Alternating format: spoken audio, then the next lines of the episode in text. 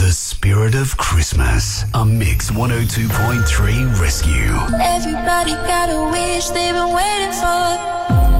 Yeah, we've been introducing you to Mel Dzelde. Uh, she's well known to a lot of people in radio circles because she actually used to be one of my former producers here way back in the days of Kim Allen Dzelde. And then she met the Dzelde half of the equation a little bit later and caught up and they got married and their love story is just absolutely beautiful. So that is her husband, Chris. Now, during all this, Mel had had a couple of episodes with cancer and had fought that off. Um, but it was in January of 2021 when she was diagnosed with MND, and her and Chris are fighting it with everything they've got. And unfortunately, she was in Mary Potter Hospice after a fall, and the dream was to get her home.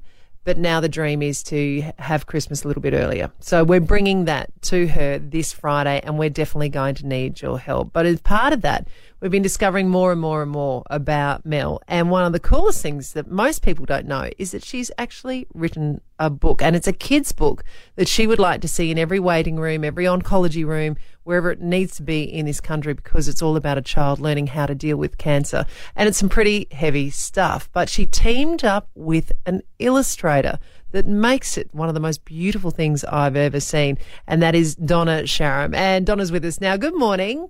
Hi, Ali. How are you? I'm going very well. Now, you're in Byron Bay and Mel's down here writing this book. How did you guys end up coming up together? Oh, like amazing story. So Mel and I have been friends for about 10 years and we met via Facebook, as many people do. Love it. Yeah. So we first met when Mel was recovering from cancer and she saw my artwork on Facebook and just loved it and thought that if she had a piece across from where she sat every morning, it would make her feel good. My artwork is created with joy and happiness and so she felt that she really needed that to make herself feel great every morning. So she bought a piece and during that process we just communicated backwards and forwards and we discovered that we had so many things in common you know, Mel had three boys, I had three boys. We were similar ages. We'd done very similar things in our life in terms of relationships and work. Mm-hmm. So we just became really great friends, sort of instantly. Mel is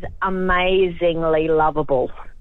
yeah, she she certainly is. It's not hard to fall in love with Mel from the moment you meet her. I cannot believe how amazing she is. Mm. In and amongst all that, there's obviously the stress and the challenge that dealing with her latest diagnosis of motor neuron disease has brought about. But along the back and bubbling in all of this are those conversations and thoughts. And that's probably the first time I've really, really seen her get emotional when I talk about, you know, her boys, her, her husband, Chris, yeah. and her yeah. three boys being left behind and the financial difficulties that they have been in because they've had to take out loans yeah. for her treatment along the way. I mean, what can you say other than how difficult that is? That mm. is unbelievably difficult, and they face it every day. I was actually just sort of talking to my husband the other day saying, for Chris, just how difficult it is for him to go every day. And as you say, the costs that are involved have been absolutely enormous. Mm.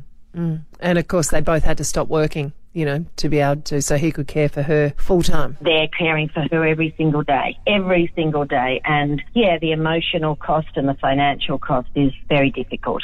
So we're combining together with people like you. We're combining with her other love, which was her other radio station that she was the boss of in Power FM. So we're going to be doing something on Friday to hopefully lift her emotional spirit as we bring her the spirit of Christmas early. But mm. that is the other thing that we're asking of people if they can. We know money is tight, but yep. if there is anything we can do to raise even just a couple of bucks here and there to be able to put it all together, to be able to take that financial worry away from her, her kids' financial future, her husband's financial future, because, you know, as we all know with Mel, the last thing that she's wanting to do is to leave something with them that will make it harder for them to be able to move forward. If any of your listeners can get on board I mean, Mel would be unbelievably appreciative. Mel isn't the person that would even ask, and I think no. that's why it's wonderful having so many friends and family and the radio station around who can do it for her because she is absolutely the best recipient.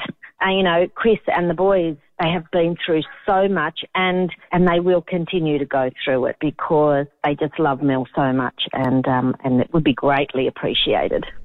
Well, Donna, it's been delightful to catch up with you. Um, how is the weather up there in beautiful Byron Bay? Oh my goodness. Oh my goodness. We have had an enormous amount of rain. Uh, but today it is delightful, and actually, let me say that even when the weather outside isn't that great, I find that there is always sunshine in Byron Bay. it is the place to be. It's the place to live. It's beautiful.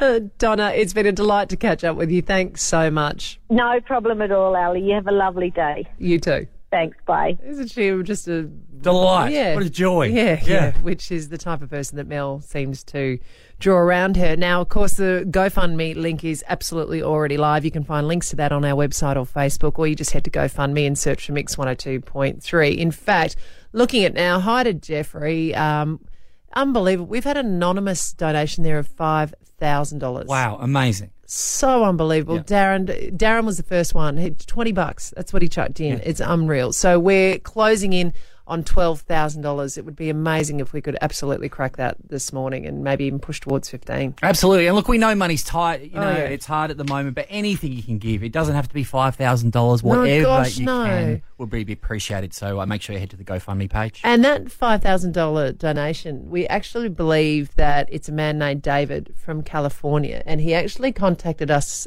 just on the phone. He said, Look, I've been in town, I've been listening, and I need to be able to help this family. So this is a person that lives on the other side of the world who did that for, yeah, for her, which is just beautiful.